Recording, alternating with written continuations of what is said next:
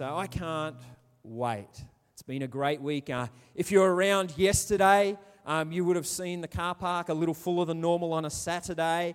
Uh, it was Romy and Ben's wedding. And it, some people are sitting here. Who's Romy and Ben? Well, let me tell you about them. They're a great couple in our church. If you have kids, you really appreciate them. They are our kids' pastors. And so yesterday they decided, you know what, um, after four years of dating, and then they decided two months beforehand, let's get married. Okay. And so they're married. And so it's just, it was a great occasion, and it was a great thing to see people come out and just appreciate who they are and what they do. Um, I know a lot of people weren't, you know, invited to the after, but there, I, I love to see how many parents and young daughters turned up for that occasion to celebrate their wedding. And you don't realize is that when you do that as a parent, what you're celebrating, you're celebrating function. You're celebrating a value of the house, which is marriage. And just as I looked out, I, I did the service, and it was a really quick service. And through the service, they read a Dr. Seuss book. And so I was like, she's built for kids' ministry. But, but as I looked through the service, I, I love seeing the parents with their daughters. And they were just scattered up the back, just looking out and just, you know, and, and I, I love that because what it's saying to the kids is, hey, look, that's your future. Uh, hey, look, this is what's going to take place. And who knows, sometimes in the world they don't see that. And I want to encourage you as a church if we hear of anyone getting married within the life of our church, it is okay to turn up. I want to encourage you on that one. It's really quiet in here. Just gate crash weddings. Go on, I dare ya. But I just enjoyed it, and it was just great to see. And so, as, as I told you, I've been on holidays and I've been wrestling with uh, what, what I'm going to preach this morning. And um, as we're coming into this next season of our church over the next month, we're going to be talking about the Holy Spirit. Who knows the Holy Spirit is important in our life? Who knows the Holy Spirit is important in our life? And for me, I was thinking, you know, uh, we've got great preachers and great teachers in, in, our, in our midst and in our congregation, and Carolina is one of them. And every time I get up here, I'm like, I feel as though I don't really know the Bible. So I thought I would start reading about this topic. And I know a lot about the Holy Spirit. I love the Holy Spirit. He, he was sent, He is our helper, He is our comforter, He is our peace. He comes and He ministers to us. And, and I thought, well, I'll go back to my Bible school days and start reading through some of my books. And as I started reading, I started reading about the letters of Paul. Anyone love the letters of Paul? Anyone ever delved into the letters of Paul and thought, you know what, in these letters I will study the Holy Spirit? Well, the Holy Spirit is there. And so I thought, well, I'm going to teach over this over the next, or we'll preach or teach, or however you call it, however you want to take it. But over the next couple of weeks, I want to speak about this subject. And, and so the next one would part two. But I really come to this conclusion after looking through the books and the letters of Paul is that it's the Holy, Holy Spirit that brings us to salvation. It is the Holy Spirit that reveals faith in Jesus Christ. It is the Holy Spirit that reveals the Word of God. As some people think that, you know, you have to have faith. But first of all, it's the Spirit of God revealing who God is to you before you can have faith, before you can believe. Is everyone still with me? Whew. And so for us, uh, as I've been reading and reading some commentaries, there's this one thing that jumped out at me. This guy, says this.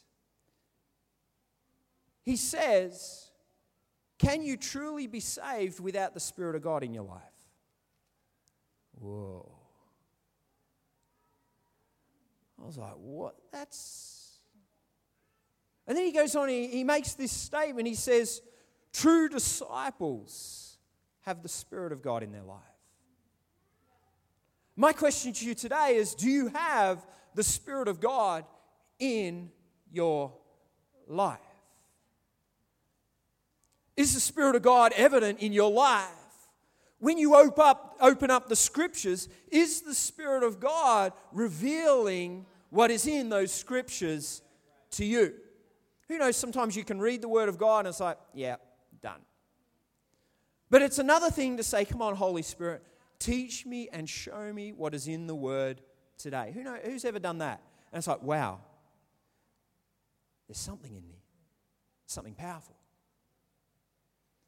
And so today I thought, well, then where did this all start for Paul? How did this all start within his life? He has written so many great letters to the church, to Corinthians, to Ephesians, to Timothy. He's advised them, he's coached him. And he's always mentioned the Spirit of God. But then what took place in his life for him to get to that point? And as I was thinking, and I was like, well, you know what, we could just go deep, deep, deep into theology. But I thought, well, where did it start? It started for him on the road to Damascus. It, it started for him on the road leading into Damascus to persecute the church. It, started for him at that moment where he was there. He knew the word, he read the word, he studied the word. He was a scholar of the word, but yet he did not know. And so this morning, I thought we would just pick it up. We would pick it up in Acts chapter 9, verse 3. And most people know this scripture, most people have heard people speak about this scripture. And we find Saul, who was later called Paul. He, he was a Pharisee. He was a persecutor of the church. He was a murderer. He was full, full of zeal in his life. He was passionate about the law. He was accounted for at the first march. Do you realize that he was present when Stephen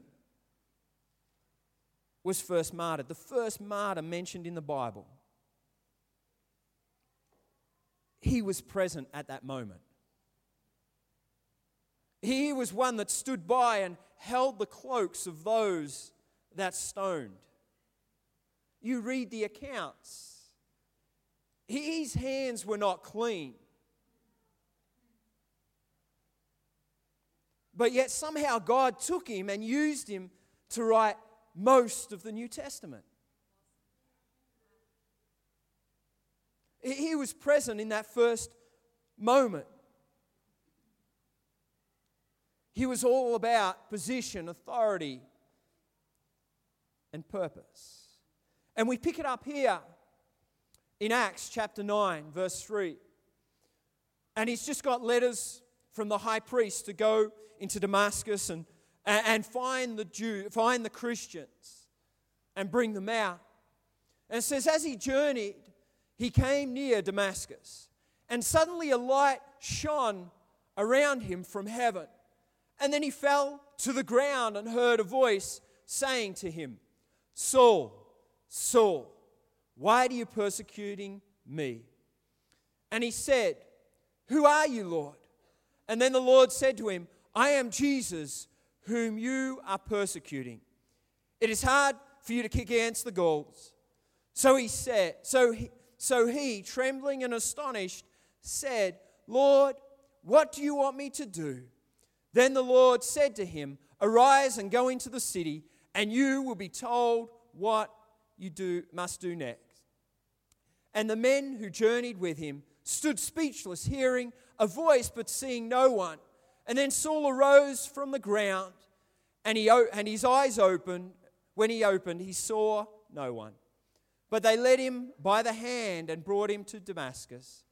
And he was there three days without sight and neither drank nor ate. How's that? Who's ever had a moment with God like that? Yeah, you're focused, you're purposed. You know, Saul, he knew about the scriptures. And this is what I find about this piece of scripture is that Saul had studied all the Word of God, all the Old Testaments, but yet he did not know God's voice. He did not know God's voice. It is from his encounter with God right there, we can see he didn't know who was speaking. Is it it was Jesus that said, it, it is Jesus whom you are persecuting.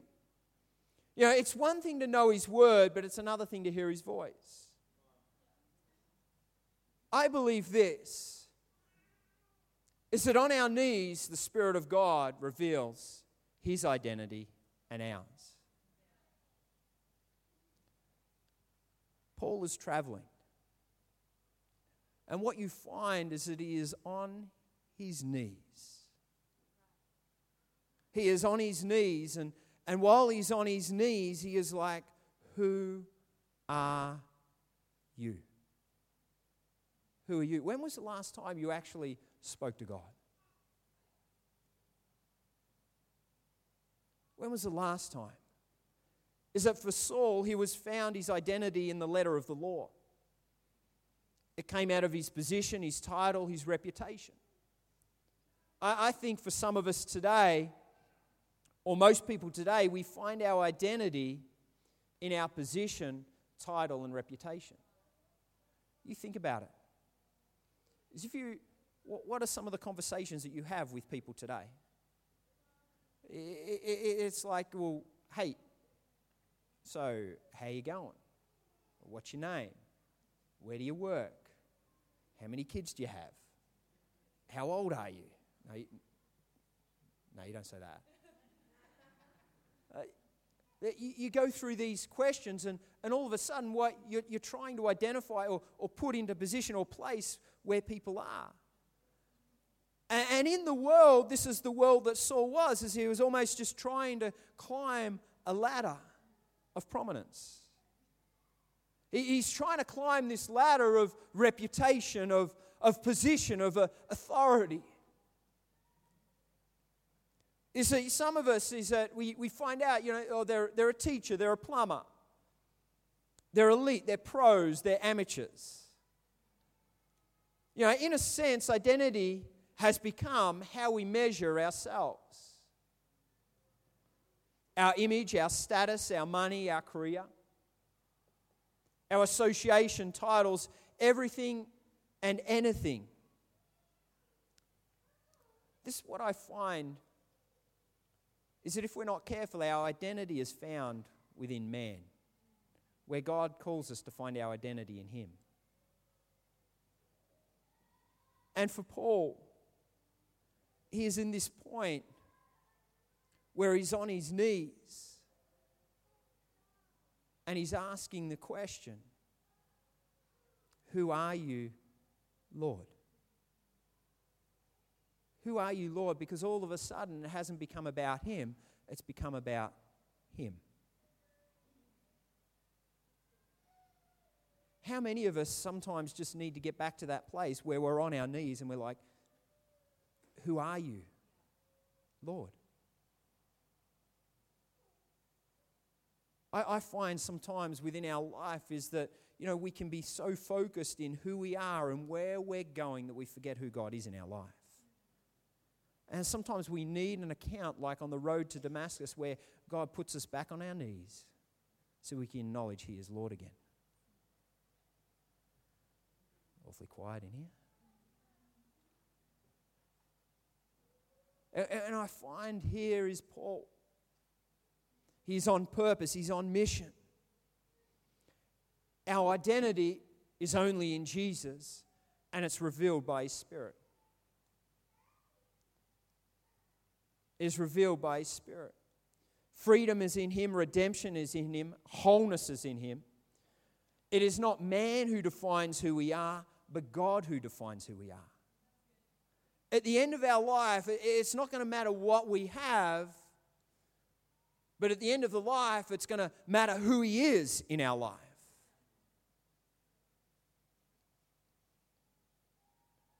And here's Paul, he's on his knees. It's in Him we were created and intended to be. If you look at 2 Corinthians 5 17, Paul puts it this way Therefore, if anyone is in Christ, he is a new creation. All things have passed away, and behold, all things have become new. That's what I love about salvation. It's a turning point. It's a point where we turn from what was old and we lean into Him. The Spirit of God is the identity maker of the converted.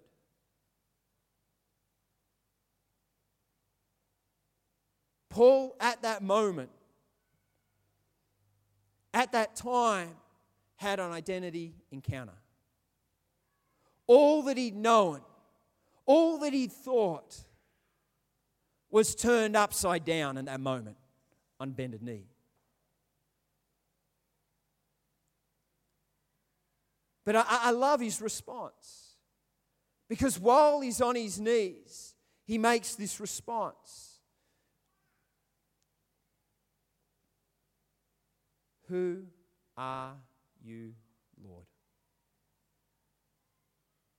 Who are you, Lord?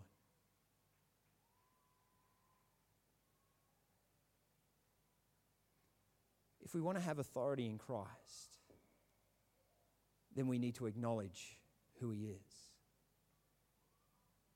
You know, on bended knee, the Spirit reveals his authority and in turn reveals our authority.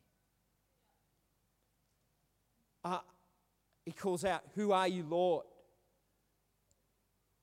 And then he gets up and he's like, Well, I- I'm blind. There's a voice.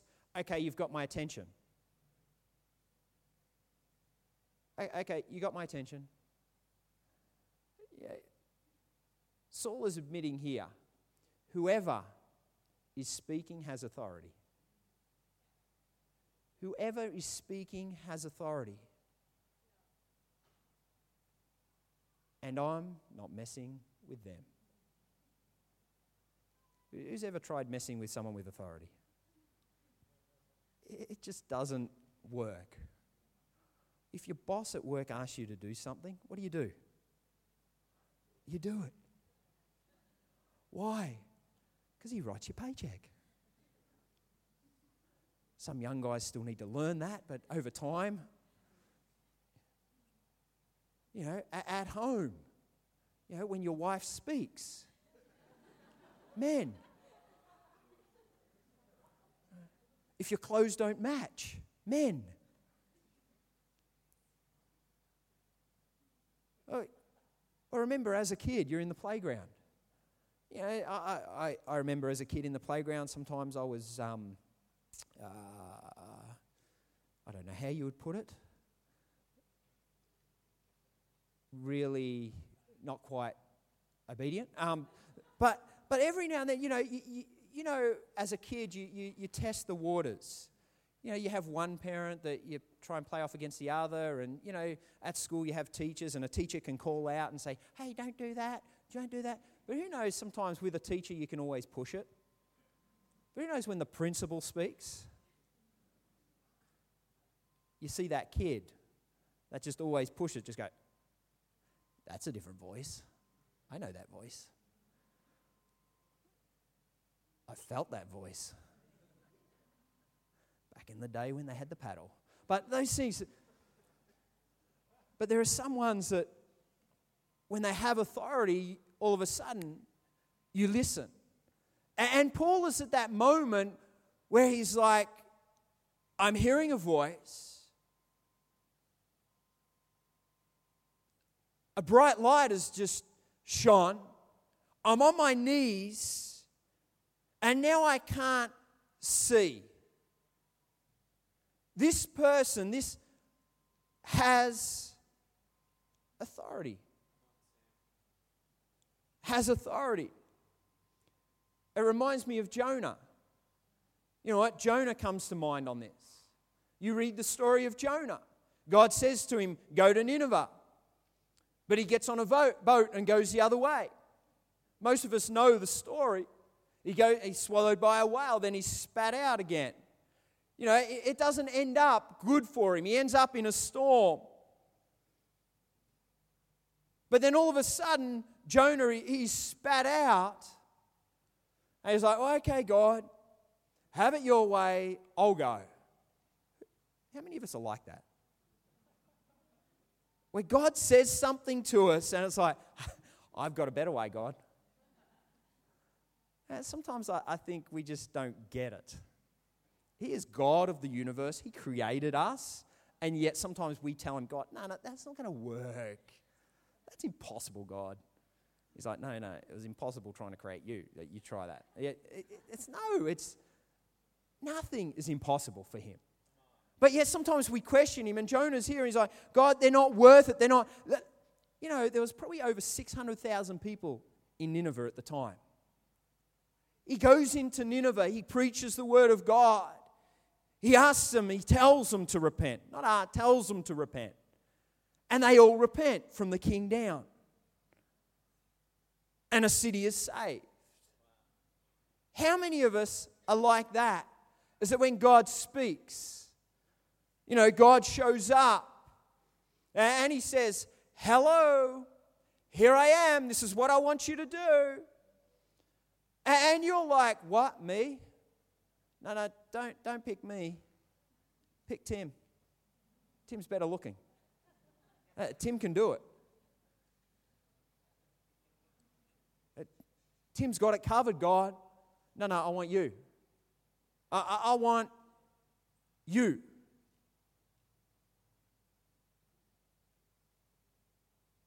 But how many of us have never said, actually, yes, Lord? How many of us actually have never said, yes, Lord? And then we wonder why our life is the way it is because we're actually not walking in the fulfillment of what God has for us. Because we're not walking in the fulfillment of what God has for us. I believe the curse of democracy is that we never truly respect authority. Let me say that one again. I believe the curse of democracy is that we never truly respect authority.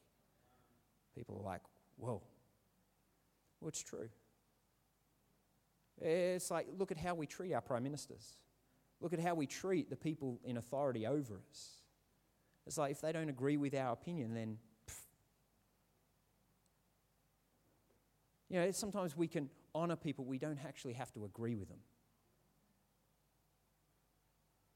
But I, I love this is that right there, at that moment, in order to live in authority, we need to come under authority. We need to come under authority. Luke 9 1 says this, and then he called the 12 disciples together and he gave them power and authority over all the demons and to cure diseases. Even Jesus he would always say this he would never do anything unless he saw the Father do it first.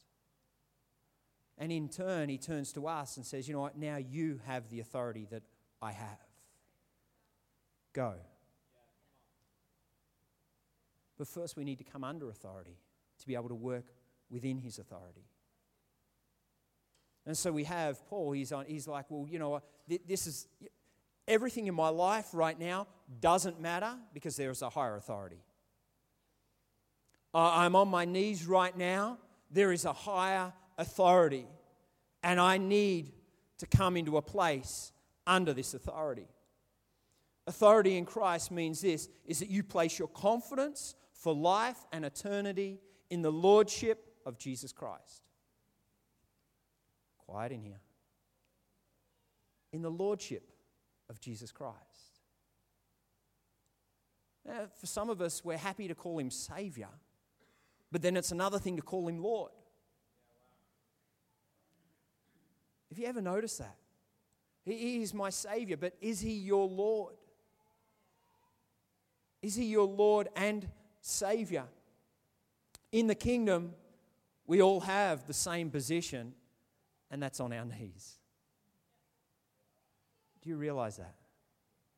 It's on our knees worshiping the King of Kings and the Lord of Lords. It's on our knees saying, God, you are the one and only. You are the one and only.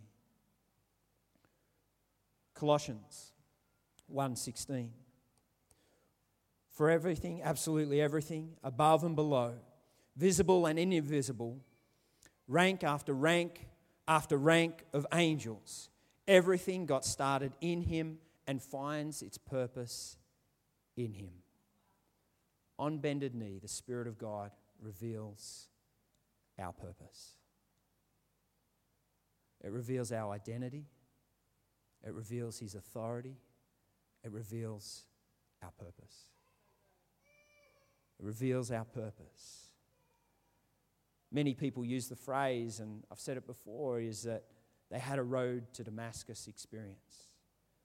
Is that they'd found their purpose and meaning. Some event in their life has turned them to a purpose, to a cause for their life. It has brought meaning to their life. And really, they're talking about the story of Paul. Is that when we come into a place and we receive the purpose from God, what we get is we get a revelation from His Word. We get a revelation of who He's called us to be. And through that comes purpose. And what's sure to follow is God's plans for your life. God always has a plan to bring you out of and into. You know, he, he brought us out of sin and into righteousness. He brought us out of death and into life, out of darkness and into light. That's God's purpose for your life. And then when you take hold of His purpose, our purpose is to bring heaven to earth and to help other people get out of darkness and into light.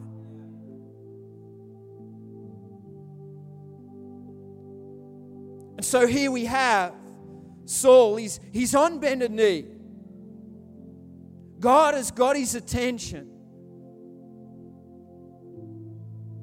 God is speaking to him. He's telling him, This is what I want you to do. I want you to get up. I want you to go to Damascus. I want you to stay there, and someone is going to come and see you. They're going to pray with you three days later.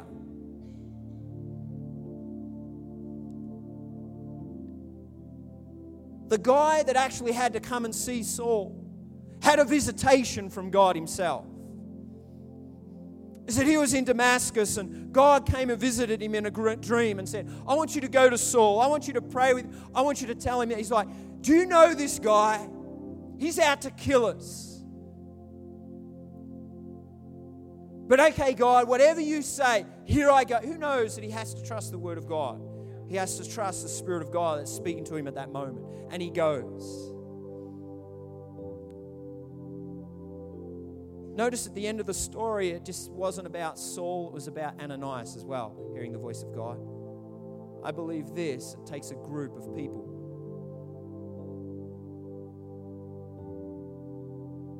It took someone else to come along as well as God to bring Saul into his purpose. It takes a group of believers to see the church of Christ flourish. And here's Paul, he's on, on his knees and he, he's got guys around him, and it says within the, in the verses that the guys that were with Saul heard voices.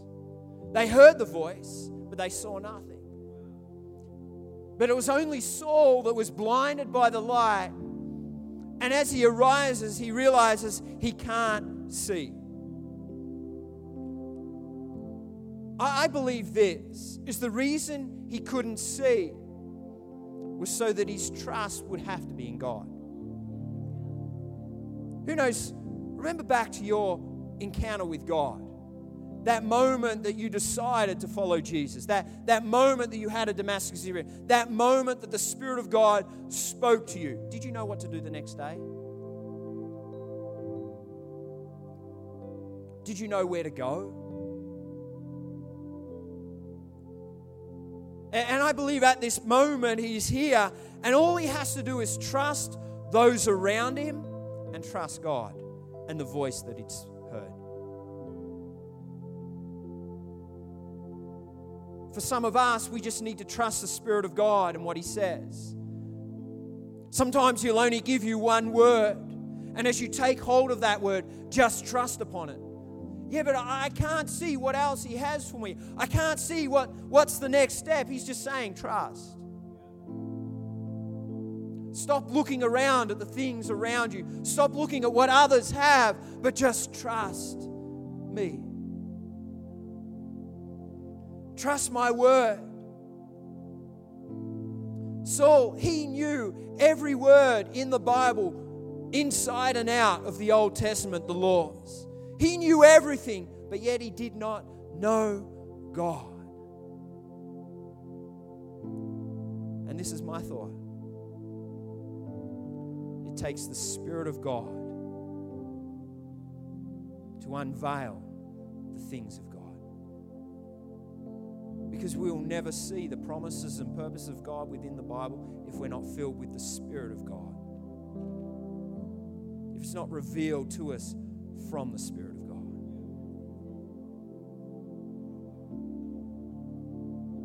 And, let me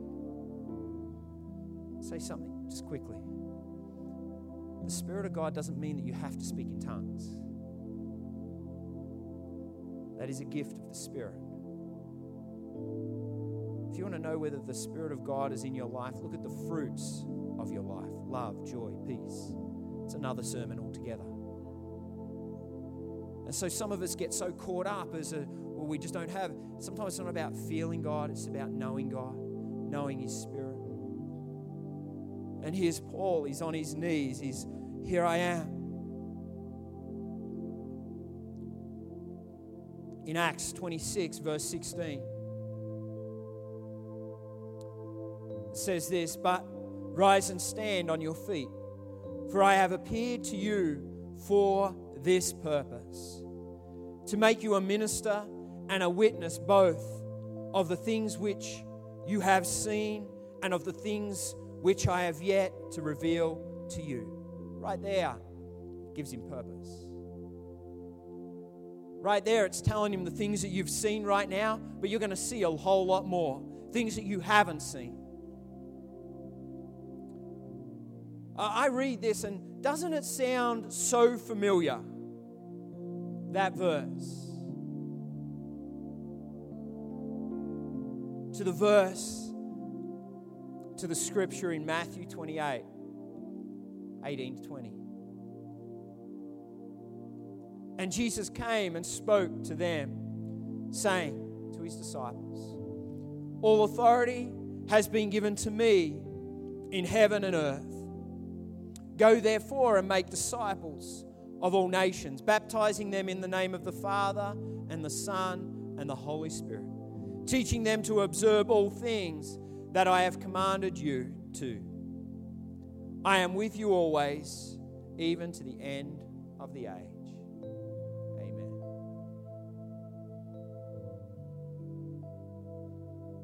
In Him, the Spirit reveals our identity. In Him, the Spirit reveals our authority. In Him, the Spirit reveals our purpose. Our purpose is to make disciples. Today, do you hear the voice of God? Do you hear the whispers, the Spirit? As you open your word, as you drive your car, as you stand in that place as you come on bended knee and just say, God, you are Lord today. Speak. Young Samuel had to learn that way. He heard a voice calling out, but he didn't know the response. And he went to an older guy, the priest of the day. And the priest was like, Well, I'm not speaking, but this is the response that you should have. Speak, Lord, your servant hears. Today, what is your response? What is your response to the Spirit of God when He speaks to you? Just bow your heads, just close your eyes for a couple of seconds. Today I've spoken about an encounter that Saul had with Jesus on the road to Damascus. And I don't know everyone in this building, but I would like to ask you this question is that right now, Jesus is here, the Spirit of God is here in this room.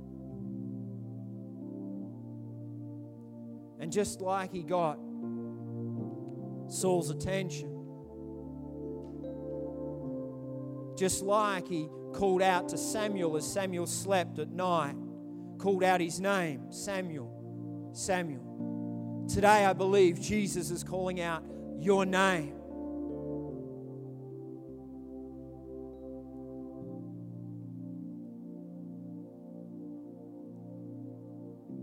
And as he's calling out your name, what is your response?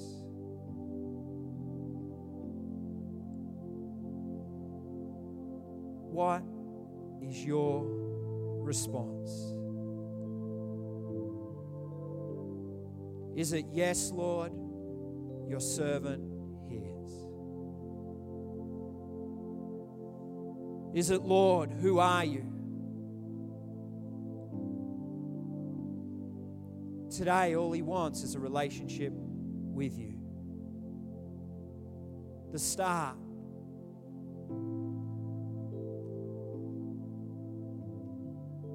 And as he calls out your name today, and I don't know whether you have a relationship, I don't know but what I would love to do is pray for you if you don't. If your response is, Lord, your servant hears. If your response is, I want to make you my Lord. If your response is, Jesus, I want to know you today, I would love to pray with you. And while everyone's head is bowed and eyes are closed, so I know who I'm praying with, I would love for you just to raise your hand quickly, just as I look across the building. Yeah, thanks, mate, down the front. Yep, in the center. Up the back, yep. Does anyone else just want to join them quickly?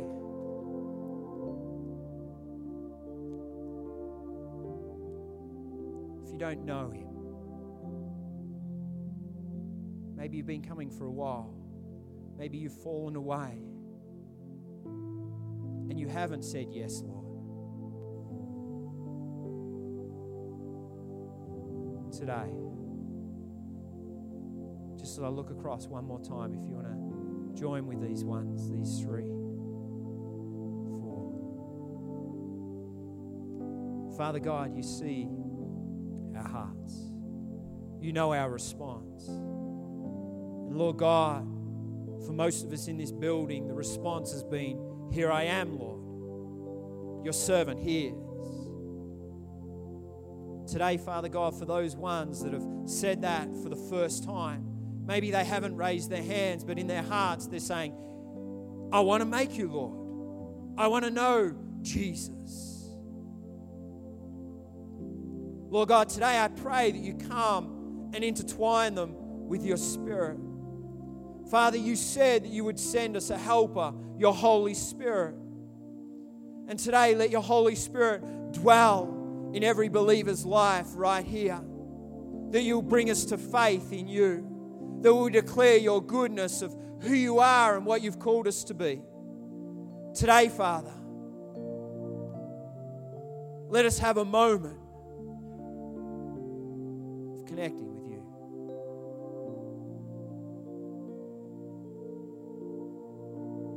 That you bring us out of sin and into righteousness out of darkness and into light, out of unforgiveness and into forgiveness.